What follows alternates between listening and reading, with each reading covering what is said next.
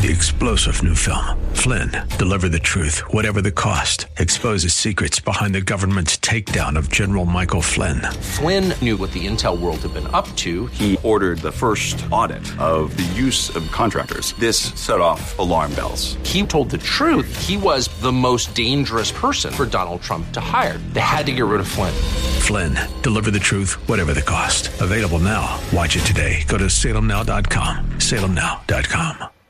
Com. If we look to the answer as to why for so many years we achieved so much, prospered as no other people on earth, it was because here in this land we unleashed the energy and individual genius of man to a greater extent than has ever been done before. Those who say that we're in a time when there are no heroes, they just don't know where to look.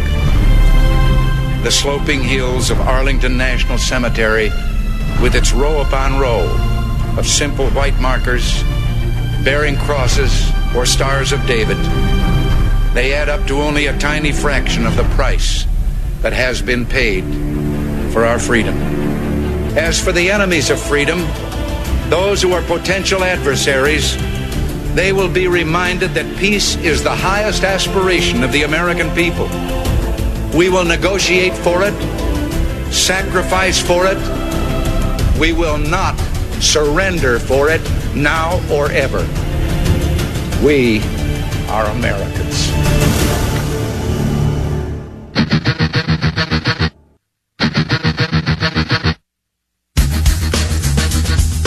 This is the Bob Frantz Authority on AM 1420. The answer. Yes, indeed it is. Hour number two is underway now at nine minutes after the hour, 10 o'clock on this 20th morning of the month of November in the year of our Lord 2018. Thanks so much for joining us. Great conversation with David Ray. So good to have him. This is the second time I've had David on the air in person. He's normally stationed in D.C. with uh, FAIR. And I talked to him when we were down there broadcasting live from Capitol Hill uh, in September uh, with the feder- with the uh, hold their feet to the fire uh, event with the uh, Federation for American Immigration Reform, and now he was nice enough to come in studio now that he's back up here in his home stomping grounds. Uh, so it's certainly good to see him. It is always good to see, even though today we are going to have to settle for hearing from our good friend Peter Kirsanow. Peter, of course, a Cleveland attorney, member of the United States Commission on Civil Rights, noted and celebrated speaker and author.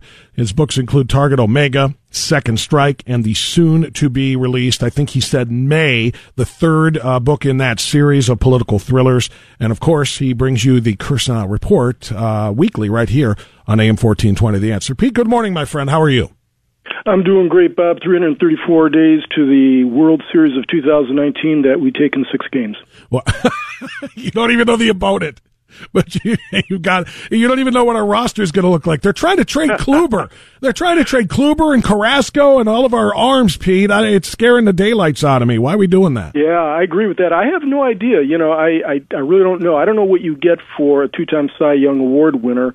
Uh, it better be an everyday player or two that are on you know the cusp of being MVPs. I don't know how you do that. And Carrasco, heck, he may have been our strongest pitcher along with. Um, Bauer last year. Yeah. So I'm uh, I, I'm you know, look I'm just holding my breath on this, but I think at the end of the day, this regime that we've had in place for the last maybe seven eight years, it's been doing a pretty good job um, in terms of you know getting and keeping talent. So uh, you know I, I give them the benefit of the doubt for the moment. Do you like the new unis yesterday they released?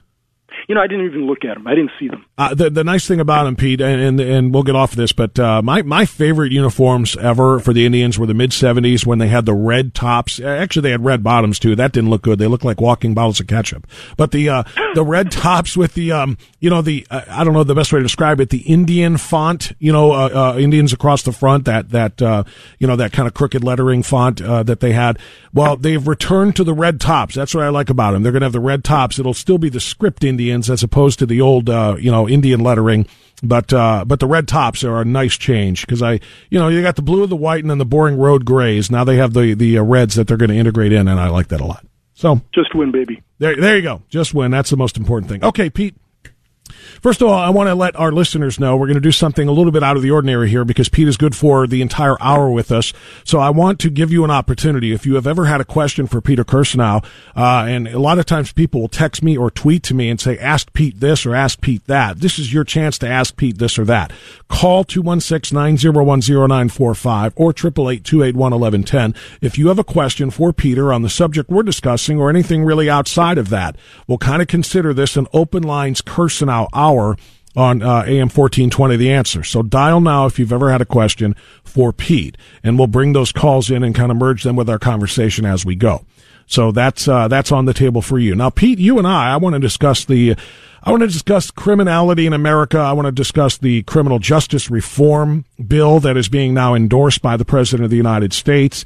Uh, it's called the First Step Act. It's been presented to him in a bipartisan fashion. A lot of Republicans and a lot of Democrats uh, support this uh, this bipartisan bill, which would essentially shorten prison senten- sentences for a lot of drug offenders, uh, people considered to be nonviolent drug offenders.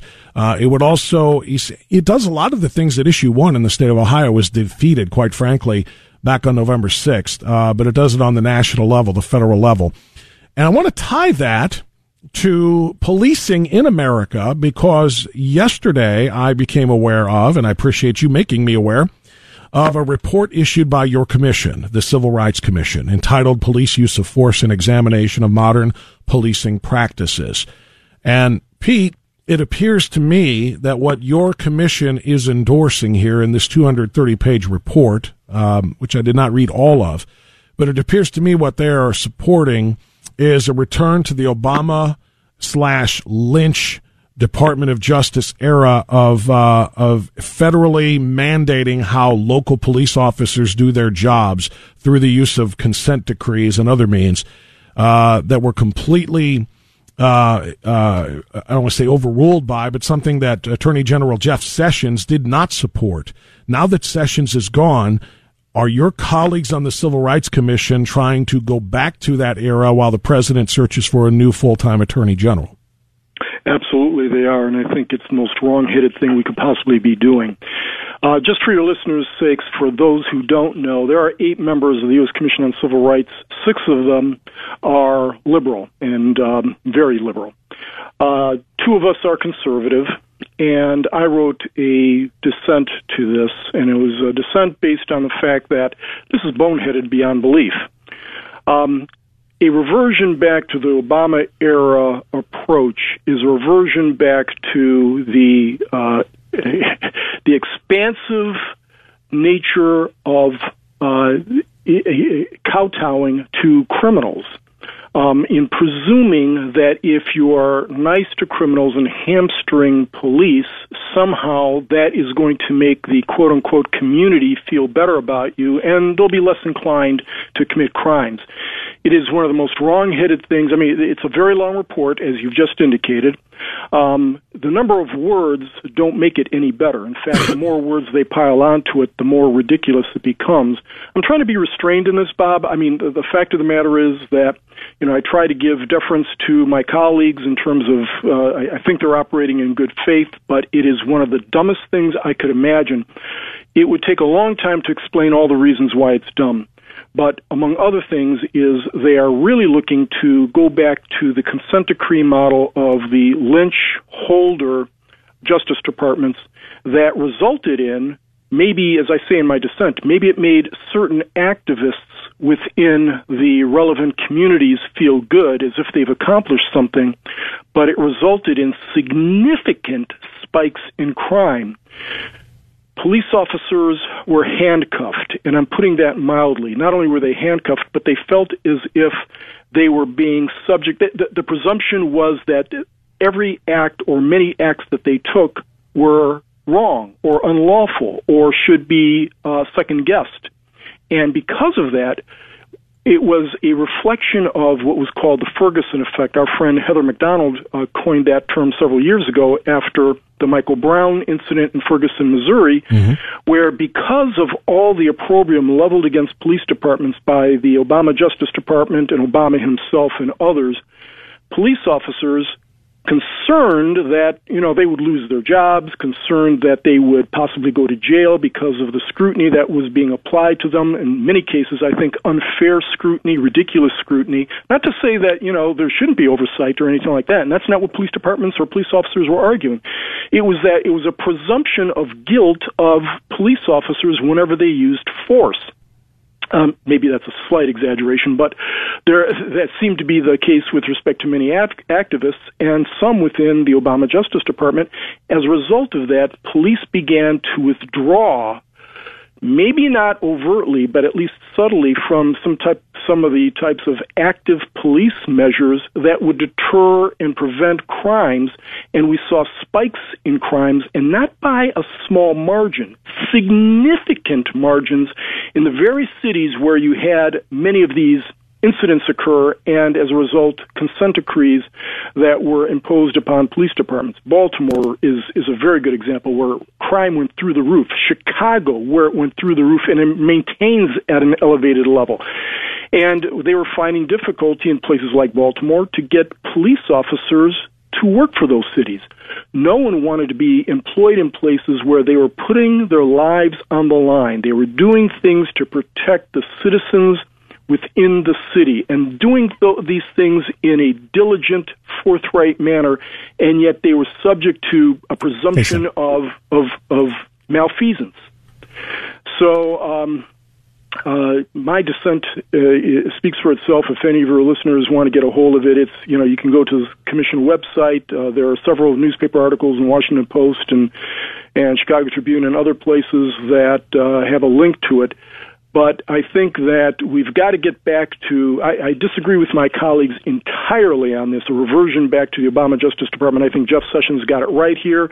He uh, didn't want these kinds of handcuffs being placed on police officers. He didn't approach them with a presumption of guilt. And you know, he would obviously support vigorous oversight of police by police uh, supervision and others, but not to the point where criminals had an advantage over police officers in these various cities. Mm. Um, again, go back to the cities where you've got these consent decrees, take a look at the crime rates pre and post consent decrees, come to your own conclusions. Peter Kirsanow is our guest, of course, here on AM 1420 The Answer. It's a special hour long edition of Kirsanow with us. Uh, if you've got a question for Pete, dial up 216 901 0945. He will answer your questions, whether it's about police reform, consent decrees, the First Step Act, or anything else. Dial now 216 901 0945. Pete, um, Attorney General Sessions obviously um, was was instrumental, I think, in getting rid of uh, the enforcement of these c- consent decrees. He completely saw things your way as opposed to the Holder Lynch way, and the president has replaced him now, as we know. Now, I know the president's motivation here. I get it and I understand it. He wants someone who can be stronger, whether it be the interim or acting AG, Matthew Whitaker, or his, uh, you know, soon to be appointed replacement for Sessions. I get it. He wants somebody who can represent the administration better, perhaps against the uh, attacks from the left by way of the Mueller investigation. But this is extraordinarily important. This is where Jeff Sessions played a great role for him and aided him in trying to support law enforcement and the rule of law. You take this the firing of Sessions, who is, you know, again, the most staunch opponent of these consent decrees, and add it to the president's uh, very public endorsement of the First Step Act, which is in my view, I know he doesn't like this phrasing, the president doesn't, but it's soft on crime, particularly drug crime, uh, it, with the belief that somehow drug crime is nonviolent. Um, and, and, I and I worry about the direction of criminality and uh, and and law enforcement in the United States right now, in large part because of again, you know, Jeff Sessions was opposed to that First Step as you act as you know, and now there's nobody to offer a counterpoint of view in the administration. Yeah, that's that really bothers me considerably. I think the First Step, step Act. Um, I've been using the term boneheaded. I'll stick with it. Is very boneheaded. I disagree vehemently with the president on this. In fact, I had sent several uh, memoranda to the White House over the last year or so regarding this uh, approach when it was first proposed. And um, I want to sign my name below yours on those. yeah, I think that I mean it, it, we don't have enough time to go into all the reasons why it's it's uh, it's I think dangerous, and I think I may understand the president's motivation in this, but it's contrary to the representations he made during the campaign and beyond into the first part of his administration with respect to law enforcement and crime and his approach to law enforcement and crime. It is something that the left has been pushing for for quite some time, and you're right that it is quote unquote bipartisan which should trouble all of us. Uh, whenever the far left and some Republicans join together on something, you know it's got to be a monumentally stupid thing. And be very, very careful about it. I would encourage your listeners to take a look at some of the literature with respect to the First Step uh, plan or the First Step legislation. Um, it is being marketed as something that will uh, be fairer or fairer sentences for people who are engaged in nonviolent crimes or drug crimes. And to be fair, there's a certain element of that, and it provides a little bit more discretion in terms of sentencing. But the bottom line here is, and there's copious empirical evidence on this. That's what's so bizarre about this. We've got evidence as to what works and what doesn't work. And what this will do is it's not just little minor crimes here or there, quote unquote minor crimes, where you've got, um, you know, younger people or certain individuals who may have been sentenced for drug usage or drug trafficking on a minor this this applies to big time traffickers too. It applies a lot of these people who will be released, just as Obama did in his administration. A lot of these folks are engaged or had been engaged in violent activity in the course of drug activity. Exactly. We're not just we're not just letting go minor little guys here and there. That's the, the big problem here. And it's astonishing to me that Republicans will sign on to the, the only good news here is we've got some stalwart Republicans, Tom Cotton leading the charge, who are saying this is not in the best interest of the United States, are trying to slow this train down, and I'm hopeful we can prevail. And, and unfortunately, we're fighting with ourselves. Staunch conservatives like Cotton being challenged by staunch conservatives like Mike Lee, right. who support this thing, and uh, and that's a that's a really really big issue for us. Peter Kirsanow is our guest. We'll take a time out here. We'll go check our traffic again. Peter is with us through the hour, and he will take your phone calls. I see some people on hold already. I do have a couple of open lines as well. You got a question for Kirsanow on this or anything else? Dial now 216 901 0945 or 888 281 1110, the Bob Frantz Authority on AM 1420. The answer.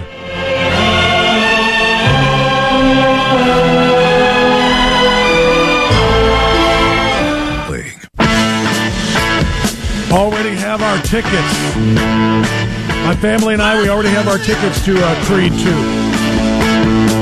Thanksgiving night, actually. After we get all fat on turkey, we're going to go to see Creed 2 as a family. I cannot wait. Absolutely love the first one and the entire Rocky series, of course. All right, Peter Kirsanow back with us. Short segment here before the bottom of the hour news. Uh, Peter is, of course, uh, uh, uh the noted commissioner of the, or uh, commissioner on the United States Commission on Civil Rights. Pete, I'm going to go right to a couple of phone calls so we can dive in on this, hopefully without, without disconnecting you. Uh, John and Chardon's got a question for you. John, are you there? Yes. Okay, you're on the yeah, air. Go gentlemen. Ahead. Yeah, can, can President Trump issue an executive order to counter the decree from the judge in the Ninth Cir- Circuit District in California, giving these Mexicans a free pass coming through Tijuana? Yeah, well, I don't. I haven't looked at at the order. I've not looked at the order yet. I'm just vaguely familiar with it. Looking at the news reports, I have to take a look at it. I would be skeptical that he could simply do an executive order that would circumvent this, but I couldn't uh, well, give you a definitive uh, answer to that. Yeah, Pete, if I understand it correctly, isn't this what the order does? The the the restraining order given uh, uh, uh, uh, granted by this judge uh, in response to the ACLU lawsuit actually is because of the president's executive order right. that says you have to come to a port of entry, and if you come across any other way, you're going to be denied. This judge said you can't do that. So, I mean, I don't understand. It would just be it's dueling just like orders. travel ban. It's yeah. like a travel ban. You know, it's it's how you couch it sometimes that can can uh, make the difference. But I don't want to opine out without having read the judge's order right. and looking at the executive order with respect to asylum. It, it uh, I can only speculate, and I don't want to do that. But Bob, if I could, I want to just mm-hmm. revisit for a moment this um, First Step Act, and again reiterate how dumb this is. Pete, I'll tell you what. I'll tell, I'll tell you what, Pete. Because this was a real short segment, because we have news here. Let's start the next segment with that. Okay, let's have you uh, respond to the uh, the the uh, the boneheadedness. I think was the word you were using of the uh, First Step Act. We'll do that on the other side of the the news, and I have a lot of people on hold who want to ask questions of Peter Kirsanow as well. If you are want to be one of them, call 216-901-0945, and we'll be right back with Pete after this. Yes.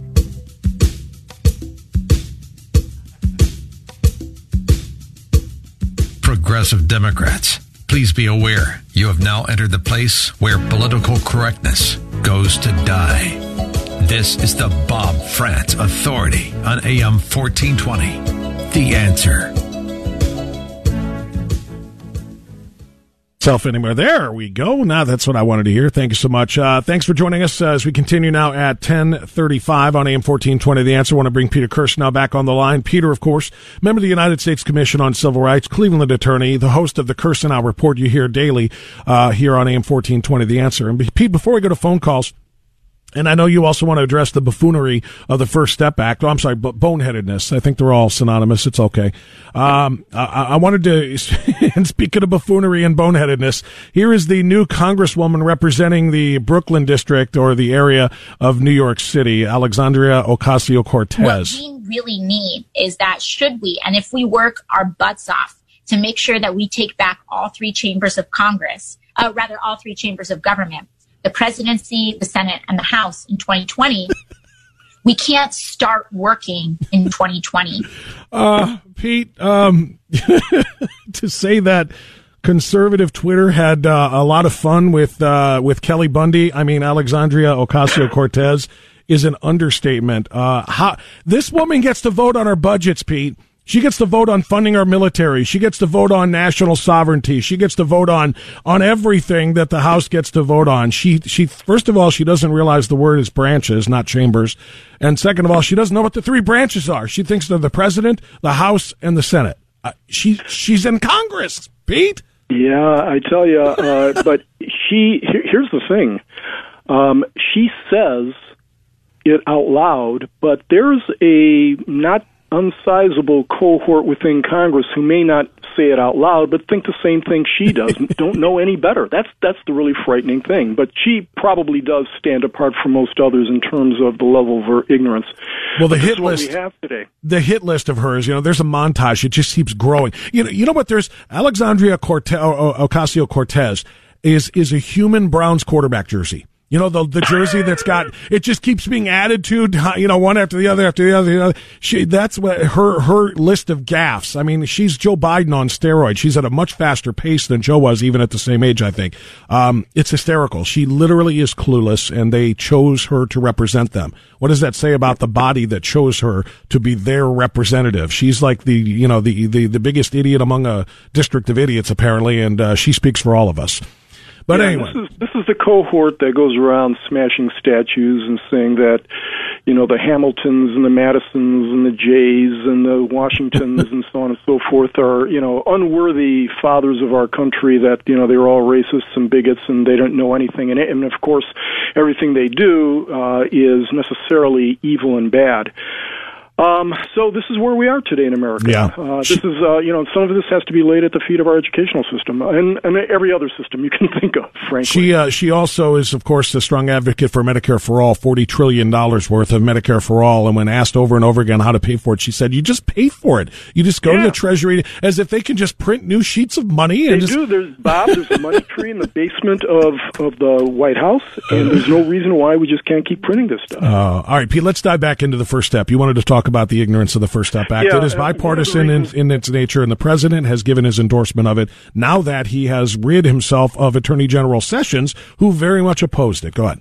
Yeah, I will make a prediction that this is going to be um, have extraordinarily negative consequences if it gets passed. I'm hopeful that smart people in both chambers of commerce, or maybe it's all three chambers. I'm sorry.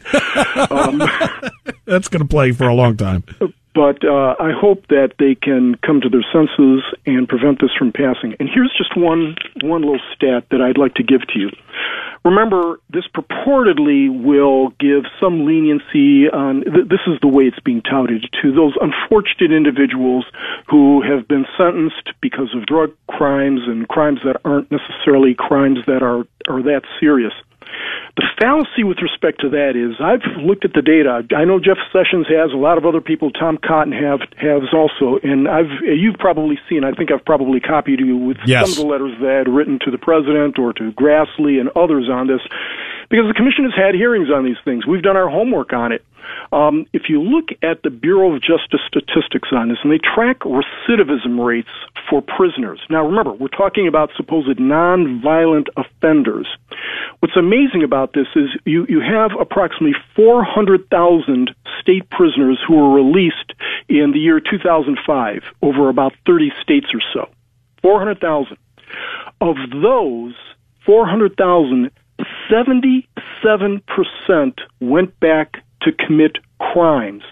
But not only that, um, during a nine year period, 83% of those went on to commit crimes. They were rearrested on average five times, and more than three quarters of them were committing, of, of the drug offenders, committed non drug offenses since their release.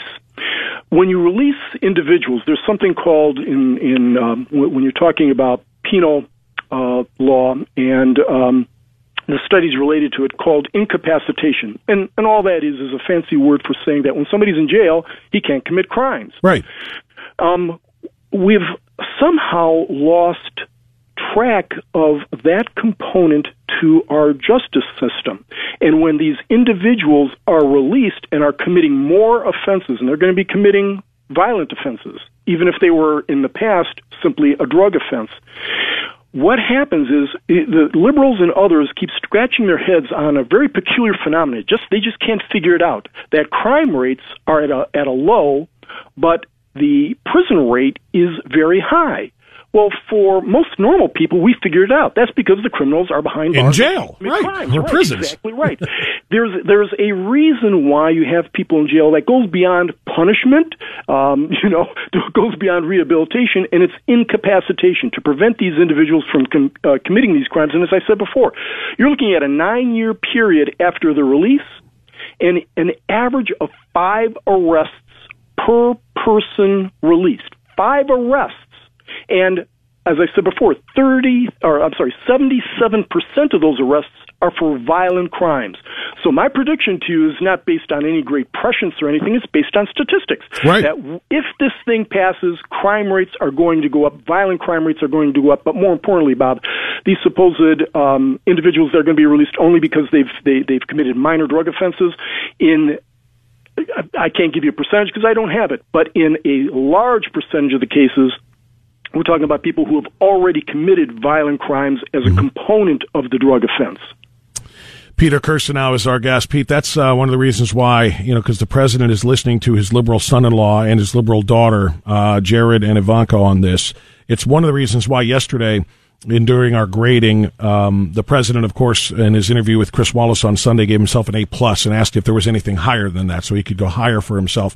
And I gave him a B to B plus, and this is one of the reasons why this type of thinking. It is it is a very dangerous thing to do. He is letting himself be led by people that he should not be uh, letting lead, including, like I said, his liberal family members. And uh, and I hope somebody snaps him to his senses before this thing gets in front of him and he puts his Donald J. Trump on it. Yeah, and one of the problems we've yeah. got, Bob, is now that you've got a Democrat-controlled House and you've got a certain number of Republican senators that support this, right. who knows what manner of idiocy will issue from this? This is yeah. this is something that I hope your listeners will uh, you know, I know we've talked to them about the fact that, you know, keep a phone number next to your phone, keep an email address next to your phone of your representatives. Get in touch with them. This is something that could affect them. No question. We're talking about millions of crimes that will be committed as a result of, and I mean millions over a period of years. And they're going to be violent crimes also, not little petty crimes or drug offenses and some teenager out there smoking right. a joint. No, we're talking about serious crimes that are going to be committed.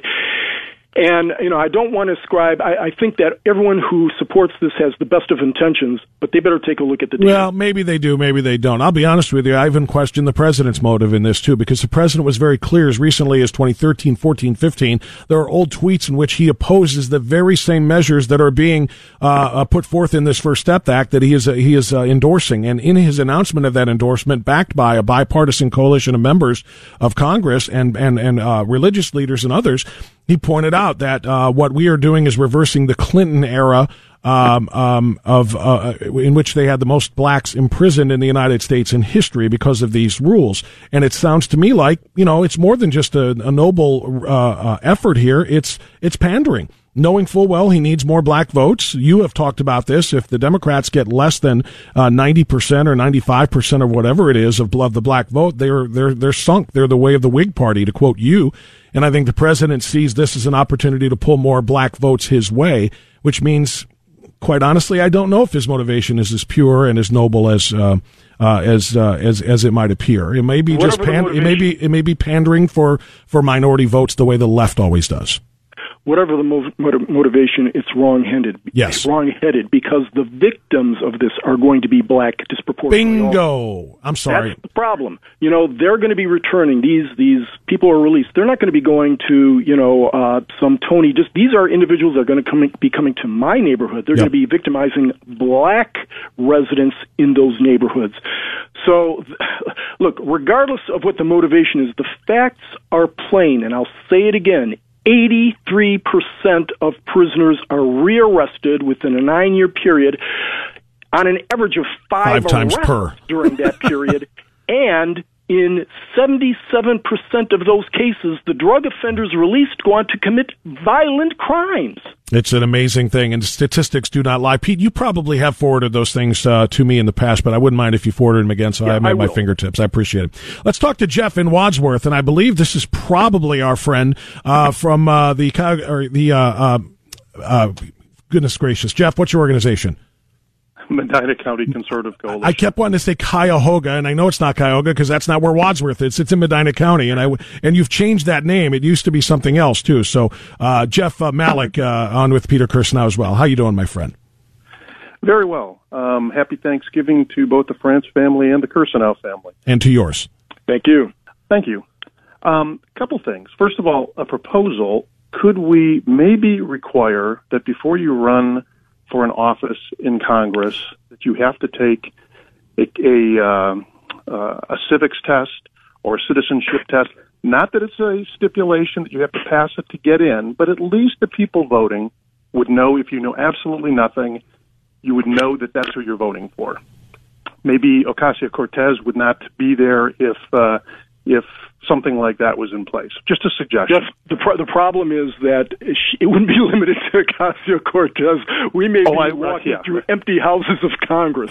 But but you know, it's I, I would be okay with that. Honestly, Man, make it mandatory that you take one of those, and then let the people vote based on what what they saw, or it may be a factor. But uh, I I have it on good authority that Alexandria Ocasio Cortez, before she agreed to run, she uh, she made sure that there was no IQ test. She said if they have an IQ test to run, I'm not peeing in a cup for anybody.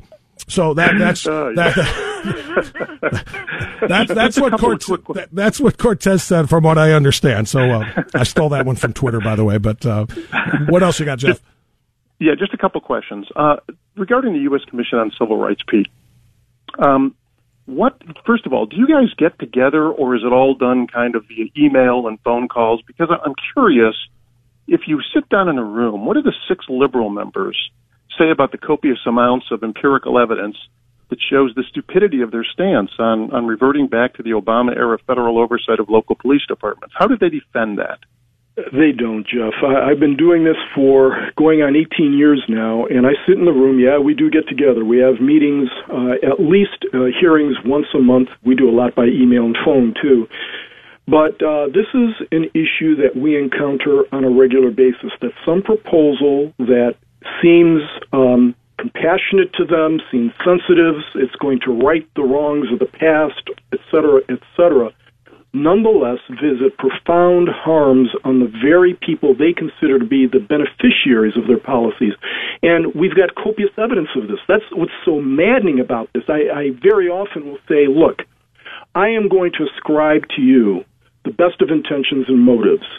But intentions and motives are one thing. Results are what I'm really looking at. And when you look at the results, of some of their proposals because some of these things have been tried before. That's one of the great things about the federal society, the, the uh, federal nature of our government that we have laboratories of democracy. Sometimes they occur in certain discrete states that have passed certain legislation, or in localities, and you can look at what's happened in those places. And almost uniformly, when they propose something that is supposed to eliminate, for example, disparities in criminal justice, uh, the criminal justice system, or disparities in the educational system, or any kind of disparities, they do so in a fashion that increases the very problem they're trying to address.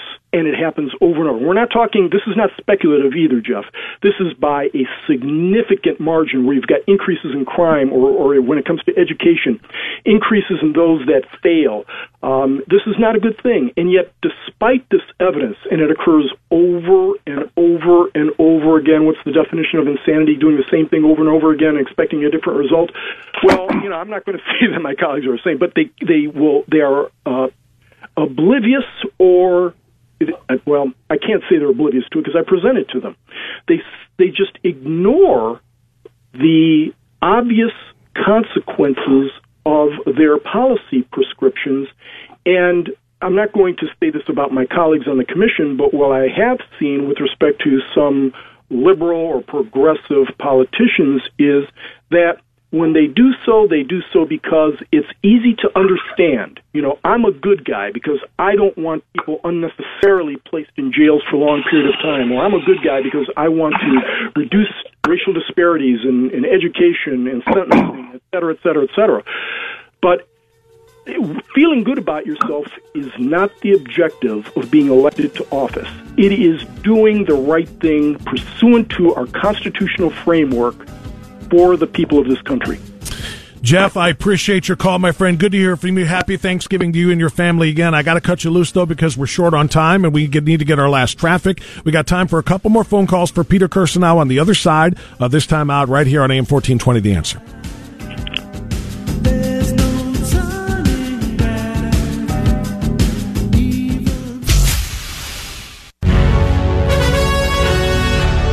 Final segment of the broadcast for this Tuesday morning on AM 1420 The Answer. Don't forget, you've got uh, Mike Gallagher coming up right after uh, this program ends. Make sure you stay with him until Dennis Prager, and uh, it's just tremendous conservative radio all day long on AM 1420 The Answer. Peter Kirsanow with us for the entire hour. I told you you could call him, and uh, you have been doing so. Let's continue that trend right now for the final segment. Uh, Pete, we're going to go to Brook Park, and we're going to say hello to Frank uh, on AM 1420 The Answer. Frank, you're on the air with Bob and Pete. Go ahead.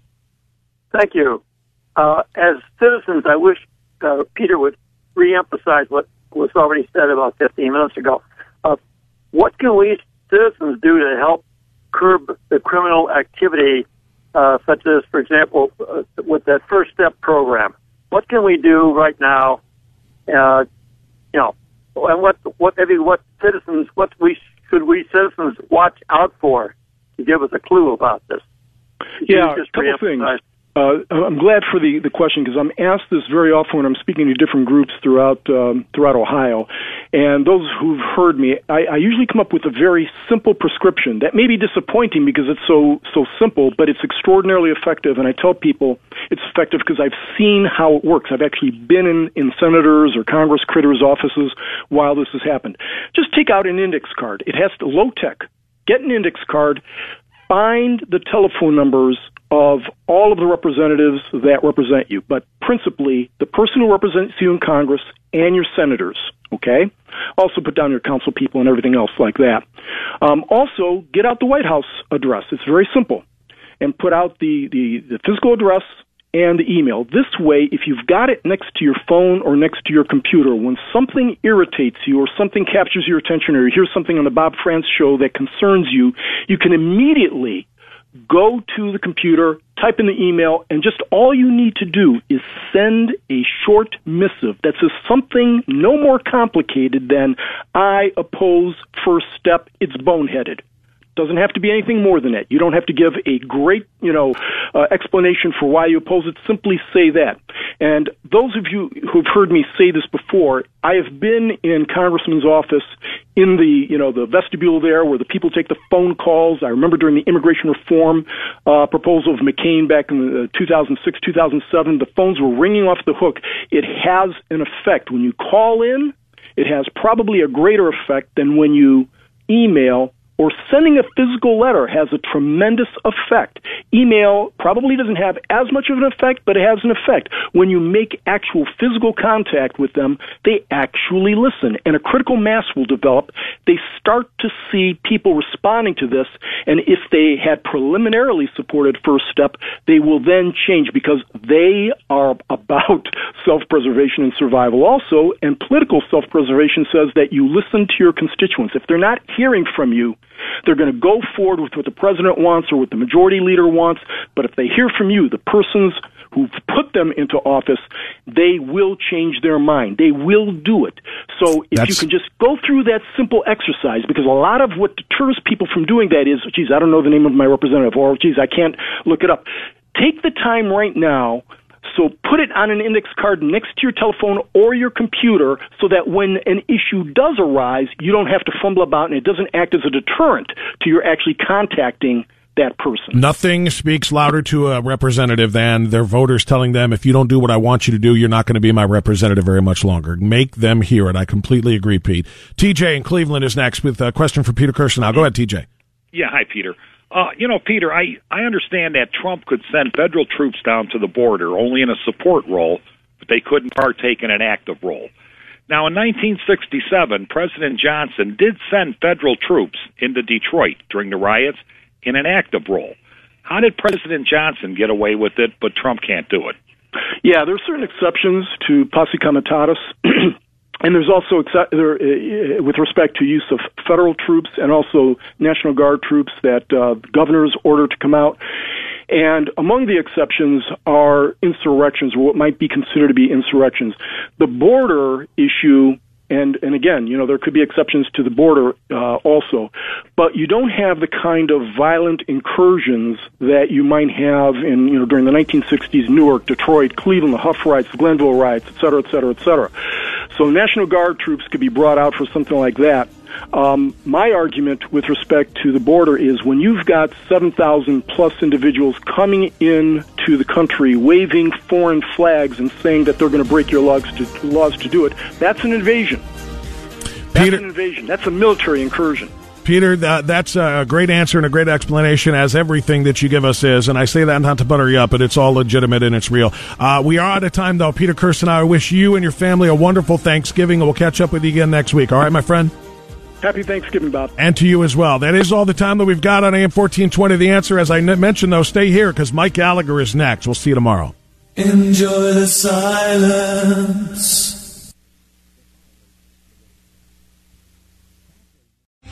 Three star general Michael J. Flynn, head of the Pentagon Intelligence Agency, knew all the government's dirty secrets. He was one of the most respected generals in the military. Flynn knew what the intel world had been up to. He understood its funding. He ordered the first audit of the use of contractors. This set off alarm bells.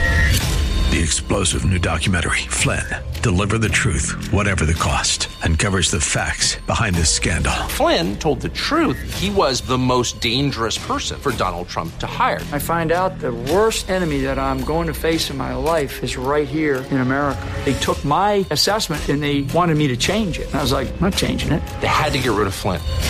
With in depth interviews, archival footage, and never before seen personal records of the man behind the headlines. I just felt like I was drowning. Flynn, Deliver the Truth, Whatever the Cost. Available now. Watch it today. Go to salemnow.com. Salemnow.com.